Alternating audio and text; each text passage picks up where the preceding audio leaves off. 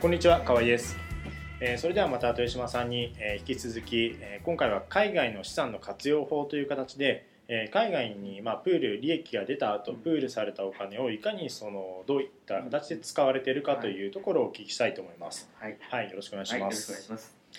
えーっとまあ、今こうもう質問もしちゃいましたけど、うんうんうん。あの皆さんどういった形で進められてますかねお金の方。そうですね。はい。まあ基本的に日本の税制ははい。全世界所得ですので、はい。まあ日本に住んでいるはい。以上は、まあ海外ではい。稼いだまあ金融所得も含めてはい。全部日本で課税されるっていうことになりますから、はい。やはりその法人名義ではい。まあ資産をうまく運用してはい。まあ増やすと。はい。いう方がまあ多いんじゃないですかね。なるほど。要はその法人のお金を役員報酬なりで個人に移さず、うん。そのまま法人として、えーお金をプールして、はい。まあ、そのまま運用するなら運用して増やすということですかね。はい。ただ、まあ、はい。いわゆるこう BVI とか、はい。もう0%税率のはい。超オフショア税オフショア法人と言われるところだと、はい。個人と法人が一体とみなされてはい。いくら法人貯めても、はい。それは個人の所得でしょうということ日で本ですねそれはそうですね。で課税されるっていうリスクもあるので、はいまあ、前回お話した、はい。まあ、シンガポール法人、はい。香港法人になればうん。さすがにこう個人法人一体とは見なされないのであそうなんですか。そうですね。そのさっきの20%以下であれば、はい。えー何でしたっけ？何かしなきゃいけないってははい。一緒に見なされるという、そうそこはあってもそれはまあはい。法人同士の話で,、はい。うん。で個人として例えばシンガポールに出資してはい。でそこで事業をやるといったことであればはい。さすがに個人と法人っていうのがはい。一体と見なされることはないと思いますので、うん。まあ、そういったリスクはないと思うんですけどなるほど。BVI 法人とかそういう法人だと、はい。まあ、個人法人一体とみなされてはい、海外で、まはい。あ、稼いだ金融所得うん。が課税されるとなるほど。いうリスクはあ多分ありますね。なるほど。まあ、一応それはさっきあの、まあえっと、前回、うん。あの話を伺った通り、えー資本関係があればというような、はい。あのニュアンスはにはなるという感じですね。そうですね。はい。前回お話したのは法人関係法人間のはい。資本関係の話なんですけど、はい。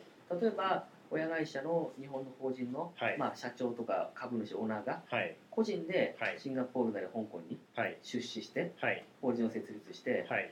その法人が得た利益がどうなるかおっていうのはー前回とは別議論になるんですけども、そうですね。はい。えそれはどうなんですか？ーその場合は、はい。法人間での合算課税がどうなるかっていう問題が一つ。はい。今度は個人とその海外のシンガポール、香港法人がはい。一体と見なされるかどうかはいはいっていうはい。こう2つ問題が発生するんですね、ああなるほど。うん、ただシンガポール、香港であれば、はい。何もビジネスしないってことは多分ないと思うのでそうですね。お金払ってますからね。そうですね何かしらで。で個人、法人が一体っていうことは多分おそらく可能性としてはリスクは低いんですけども、うん。これが、まあ、BVI、はいまあ、ケイマンといった、はいまあ、0%税率の法人であれば、はい。まあ、個人法人が一体とみなされて日本で、まあ、個人の方の所得税としど。てはい。課税されるっていうリスクはおそらく発生しますね。なるほど、ええその間のその、えっと、その例えば、えっと、一人の、うん。えー人間のはい、株の比率が何パーセントだっていう、そのあたりのあれは全くないんですか、そのあたりははい厳密なルールはないんですけども、はい。まあ、仮に100%はい。個人で出資した、まあ、オフショア法人があって、はい。そこにただ資産を移しただけ。はい。ということ であればおそらく、はい。まあダメでしょうねそれはね、ええ。ではなくて、はい。まあ、例えば複数の人でやったらどうなのかとか、っうんていうのも、まあ、実態がどこまであるかっていう議論になるので、まあ、結局はそうですね、例えばその20%ずつ5人が、うんうん。えー共共同で保有している会社であれば、はい、えっとそれぞれの20%ずつの、はい。えっと彼らの個人所得とみなされるかもしれない、かもしれないですね。なるほど、はい。であとはその結局向こうで事業をしているとして、えっと、向こうで、えっと、法人として税務申告をして、残ったお金というのの皆さんの活用法というのははい。はい。どんな感じですかね？やはり、はい。まあ、そのさっき川合さんおっしゃったように、はい。まあ、日本にはい。役員報酬っていう形、はい。もしくは配当っていう形で、はい。まあ、還元することによって、はい。まあ、個人のまた所得税がまあ増えますのでそうですね。まあ、そういった選択をする人は、まあ、圧倒少的に。少なくて、じゃあ現地に残った法人でプールされた、まあ、利益キうん。ャッシュをどう活用するかはい。といった点についてはやはり、まあ、シンガポール、香港であれば、はい。日本よりもそういった金融商品なんかも充実していると聞いてますのではいそういった形で何らかの資産運用をする、はい。まあ、不動産も含めてですね、うん。うん投資をしていくとはい。いうことが、まあ、多いと聞いてますけども、はい。まあ、その点はどちらかというと海外の投資の、はい。まあ、詳しい河合さんの方が、そうですね。まあ、現状はちょっとご理解していると思うんですけど、はい。実際はどうなんですかね？そうですね。あの、ええ。実際まあそこを活用された後投資をされる方もいますし、うん。まあ、当然ながら彼らの、えっとえー第一目的というのは日本から資産を海外に移すこと、うん。えっと日本というリスクから回避をして世界の、えー海外の方にお金を置いておくことなのでそこからわざわざ日本へ戻すというのは、うん。まあ、逆行する行為ですから、えーまずそれはされないんですよね。はい。はい、で、えっと、あとはその運運用先としては、まあえっと、いつも僕が常日頃言っているように、えっと、日本国内の金融商品より、うん。えー海外の方がえーコストが低くて、うん。えーパフォーマンスがいいのがあるのはもう圧倒的なので、まあ、当然ながらそこで選択肢というのはいくらでもあるということで、うん。あの皆さんご相談いただいているような感じですかね。はい、海外法人はい。のお金を、はい。まあ、どちらかの海外の金融商品に投資する、はい、そういったケースも多いですかね。そうですね、うん。あの実際いらっしゃいますね。うん。ただその個人が投資をするのとは違うので、うん。えっと、法人となるとその際、えー法人えーとして用意していただくものとしては、うんあの例えば登記簿謄本であったり、うんうん。えー印鑑証明であったり、うんえーあとは、えー、と役員の、えー、と全員のサインであったり、とが株主の比率とか、うんうん。まあ、こういった書類を全部揃えた上でうん英訳をして、はい。えー、と出して、うん。えーまあ、コンプライアンスを通した上で投資ができるので、うんまあ、そこのちょっと面倒っていうのはあるんですけど、うんただ一応それで皆さんされている感じですね。うんうんはい。まあ、日本でその個人の方が、はい。まあ、海外の金融資産に投資して、はい。そこで獲得した利益はい。っていうのは多分日本に住んでいる以上は、はい。まあ、日本で課税されると思うんですけども、うん皆さんそういったところは投資するときに気にされるんですかね？えーそうですね気にされてはいるんですけれど、結構海外のその、えー、と投資あと海外を絡めた税制っていうのをうん。結構相談できる方がうん。いないというのが現状で,、うん。で僕にまあ聞いていただける方も多いんですけれど、うんまあ、僕は残念ながら税理士でもないので、はい。あのお答えできることもなかなかないんですよね。うんなので一般的な形でその海、えーまあ、投資という分野での一般的な話で日本に居住をしていてうん。海外に投資をする際に、まあ、それがまあ会社型投資なのか契約型なのかっていうのも違ってくると思うんですけれど、えー、とそれにおいてはまあ日本にで投資する場合と同じような形で、うん。えーまあ、厳選されないのでうん。申告をして分離課税の20%はい。ということはお話できると思うんですけどうん。一般的な話としては。うん。ただそれ以外のそのケースバイケースな話とか、まあそのまあ、税金というものに突っ込んだ話はなかなかできないので、まあ、実際豊島さんにちょっとそこもお聞きしたいなっていうのがあったんですけど、はい、はいまあ、実際にその、はい。まあ、昨年の税制改正で、はい。まあ、平成25年分からですけどもはい。海外にその5000万以上の資産を保有している人は、うん。まあ、確定申告にその明細というかはい。内容を添付しなきゃいけないと。あれも決まったんですか？ああいうふうに決まりました決まったんですはい。ねはい。なってますので、はい。そういった意味では、まあ、国税当局もですね、はい。個人の方が、まあ、富裕層の方がですねはい。海外にどれぐらいの資産があるかうんというのを、まあ、把握するとはい。いう目的で、はい。そういった、まあ、ルールをですね、はい。設けましたから、はい。ますます、まあ、海外資産の、はい。まあ、適切な管理っていうんですかね、ううん。んそういうのは求められることになるでしょうね。なるほど、まあ管理と言ってもあれですよね、あの日本にあるか海外にあるかっていうだけの違いで別に我々にとっては、はい。だから何っていう話なんですけどね。ただそれを例えば申告しないことによって、はい、まあ、罰則というか、はい。相続時の罰則があるのであですからまあよくわかんないから、まあ、添付しないっていう人も、まあ、いるとは思うんですけども、あそうですね、ただそれによるデメリットもはい。ありますので、うん、その、えー相続時に申告をしてもダメなんですか？えーとですねはい。相続時に、はいまあ、海外資産のはい。漏れがあったと。あはいはい。申告の漏れですね、はい。事後的に分かった場合は、はい。まあ、税金が加算されるんですね。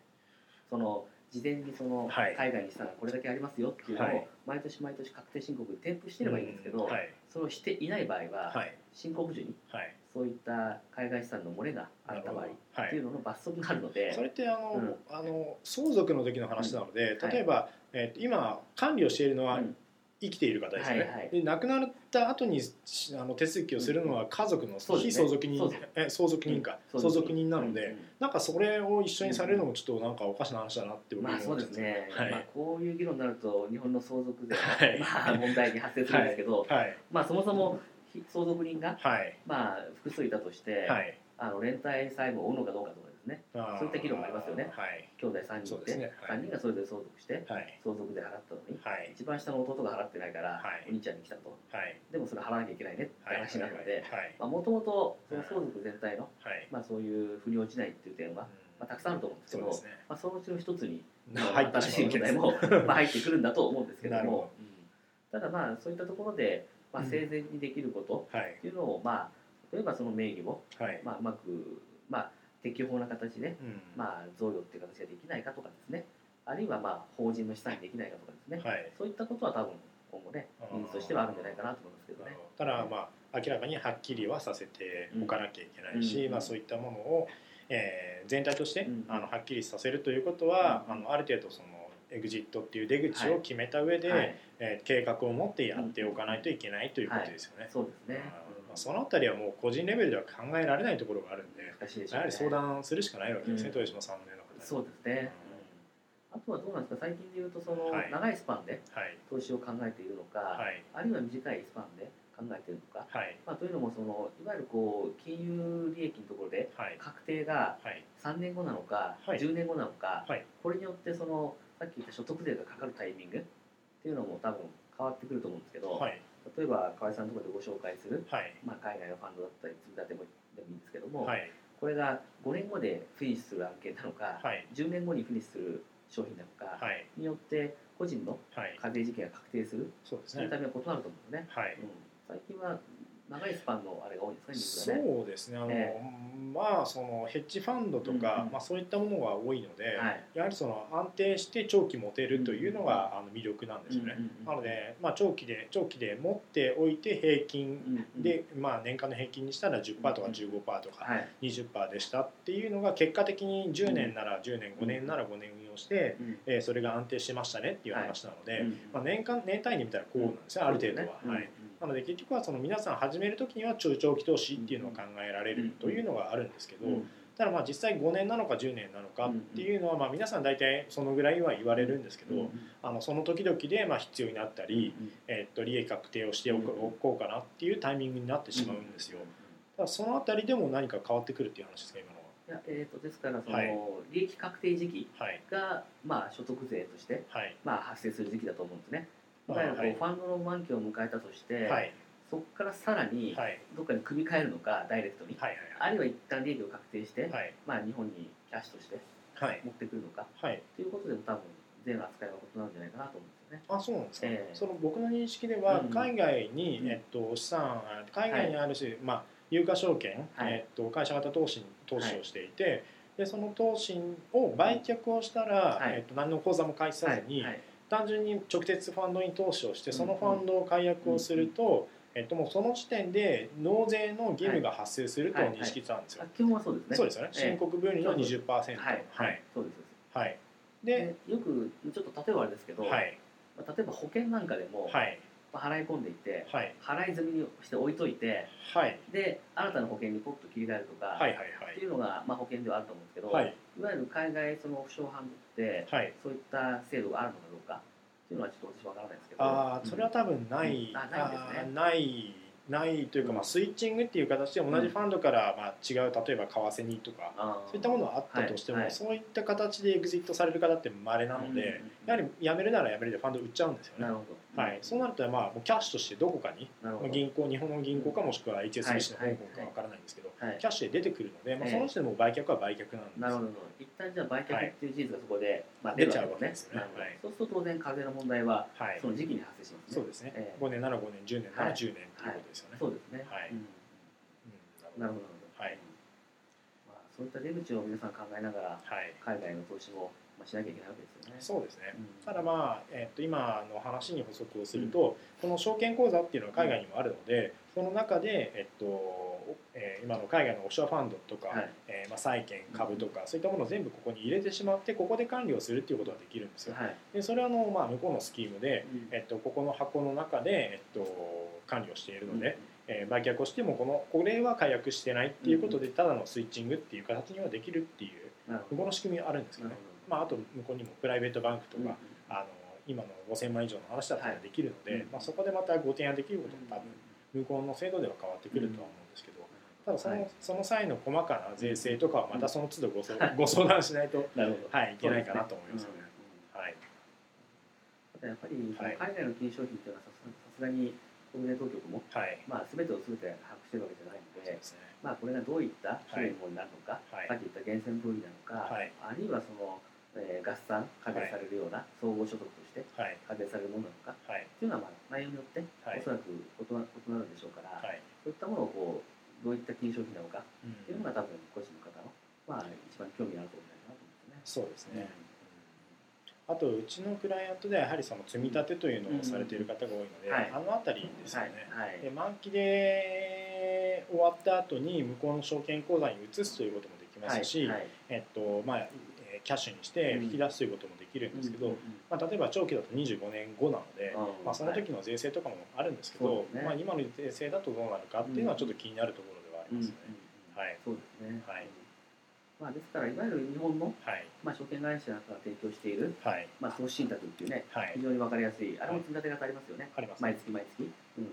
であれだとまあ投資信託をまあ解約した時に払い。戻した時にはいまあ普通に厳選されてはい。まあ終わりっていうはい。ケースが多いと思うんですけど、はいまあそんなシンプルな形で海外の場合はまあいかないので、はいえーこのところのケアが多分必要なんでしょうね。そうですね。えーあとその海外にやはり資産を移していくっていうふうにされている方、はい。今の事業もそうですし、はい。まあ、個人でも、えっと、海外に投資をしました、はい。それで一回あの海外には、えっと、資金を送ってますよね、うんでそういった方で例えば国内の事業は誰かに任せられるとか、ええ。もう会社を辞めちゃうとか、はい。えーまあえー、とリタイアするはいっていう方だと、うんまあ、今だと現実的にこう海外にも住んじゃおうっていう、方も結構僕のうちのクライアントではいるんですけれど、はい。そういった方にとってはその移住という、えーまあ、居住地を日本じゃなくする日本国籍のまま海外に住むはい。ということでまたできる選択肢も変わってきますよね。そうですね。はい。まあ日本から海外にはい。資産を移すこと自体ははい。全く問題ないですから、はいあとはこの資産をはい。まあ増やした時のはい。まあ税制が一番気になるところで、はい。まあ先ほど言ったようにその日本に住んでいるからい。いろんな問題が起きるってありますけど、はい。これが今川合さんおっしゃったように海外にはい。移住した場合、はい。まあこれが永遠に移住じゃなくても、はい。まあ期間限定の、はい。まあ3年でも5年でもはい。10年でもいいですけども、はい。そういった形でまあ海外に住んでいる間にはい。まあキャピタルゲインという形で金融所得がまあ得た場合ですね。はい。そういった時にまあ非課税になる国に、まあ、その時住んでいればですね、はい。まあ、税制的なメリットは非常に大きいですから、うん。まあ、例えば先ほど言ったシンガポール、はい香港なんかは、はいまあ、基本的にキャピタルゲインは、はいまあ、非課税ってなってますから、はいまあ、そこでいくら株式を売って、はいまあ、利益が出てもですね、うん全くタックスフリーとそうですねいうことですので、そのはい、その、えっと、向こうに住んでるっていう定義ははい。年間の何十日とかなな何日とかでしたっけ、まあ、よく一般的に、まあ、巷で言われていて、はい。ネットでもそういう情報が出てますけど、はい。108 183日ルールはい。っていう形で、はい。あのまあ、日本もしくは海外にはい。183日以上はい。どっちにいるんだはい。っていうのがいわゆる形式的な基準で言われますけれども、はい。要は年の半分とプラス1日ってことですね、はい。ただはい。これは本当に形式的な基準で、はい。形式ではなくてやっぱり実質でしょっていうのが、はい。まあ、各国、はい。日本だけではなくてですね、はい。各国のその税務税制の、はい。まあ、ベースになってますから、はい。ですからいわゆる言われるのは生活の本拠がはい。どこにあるか。うん。こういう定義なんですね。だから要は日本に不動産を持ってたとか、はい。何か奥さんとかはい。家族が住んでたとか、はい。で自分だけその時だけ行ってたんでは、後々言われるかもしれない。そうですね。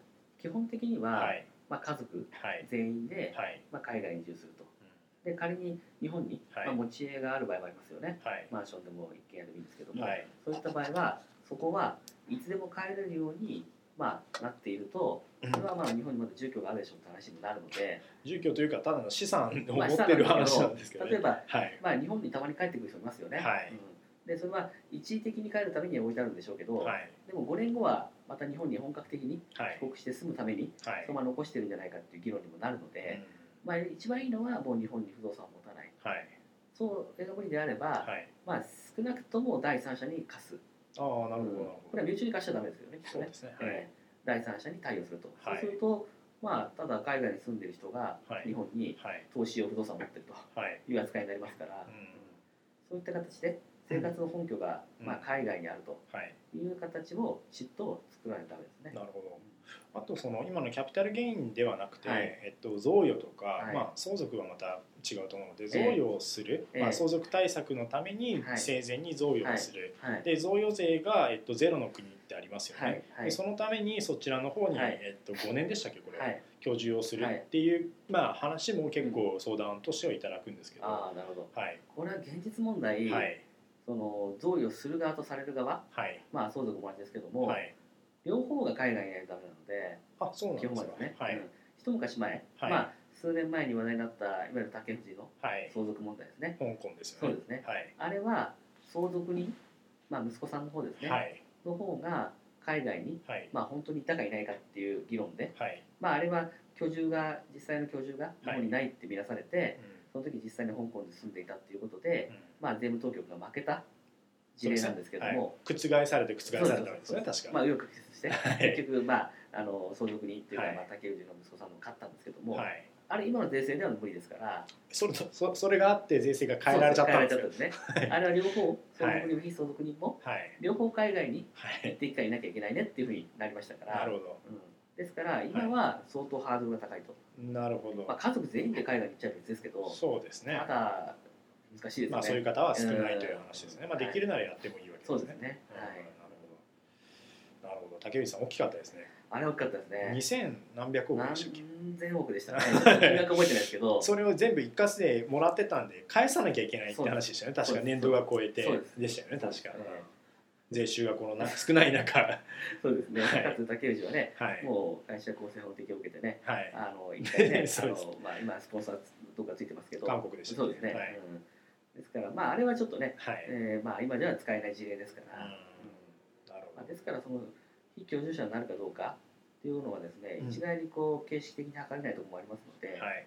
まあ、いざこう実態をまあ調査された時にはい。ちゃんとこういやいや海外にうん。まあ居住地を構えてうん。家族全員でうん。まああのそっちの方にベースがあるとはい。いう形が作れなきゃダメですね。なるほどまあこれの話を聞いた上で皆さんがどうされるかという選択肢が増えて、そうですね。まあ、その上でどうされるかを考えればいいということですね。ははいい。ただ実際その豊島さんのクライアントさんにそういう方とかもいらっしゃるんですか？そうですね。はい。まあ実際にはですね、はい。あのもう会社としてはですね、まあ安定してきてですね、まあ創業者がはいもうそこまでタッチしなくていいと、はい。うんでむしろ海外の事業展開もまあ検討したいという中で、ど。はい。まあ日本に法人がありながら、はい。まあ海外の事業展開も含めて、まあ現地にまあシンガポールなり香港なりにまあ移住してですね、そこで次の展開をまあ模索しながら、まあ次の収益を稼ぐということでやってる人もいますね。かつ個人のまあそういった、いえー節税も兼ねてという、そうですね意味は意味合いもあるということですね。そうですね。両方ですね。うんはい。まあ節税だけっていうとねどうしてもねあまりまあ行こうかなとは思わないですからね。あのまあ周りの方もね、まはいあどう思うかっていうのもありますし、ただまあ事業展開のためっていうね、はいそういった別の目的もありますから、うんあとまあ今こういう時代ですから、はい子供の教育環境も、含めて。まあ例えばシンガポールだったらはい。相当教育環境ねいいですから、はいまあ語学も含めて、はい。うん、子供のためになりますから、うんそういった目的も兼ねて、うんまあ海外に移住する人っていうのも、うんまあいるみたいですね。なるほど。まあ結構若い方がはい豊島さんのクライアントさんも多いと伺ってますので、そうい。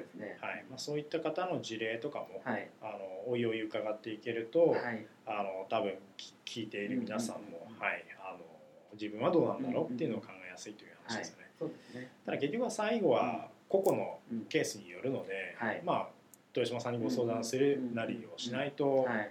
いけないということですよね。まあそうですね、はい一概にこれがベストベストの方法はいっていうのは言えないので、はいまあ、ベタな方法がいくつかある中ではいその人にとって何がベストかっていうのをそうですね。まあちょっと探していただくとうん選択していただくという形になるんじゃないですかね。そうですね。うんありがとうございます。はい。それでは本日はこはいここまでとさせていただきます。ありがとうござはいい、ました。ありがとうございました。はい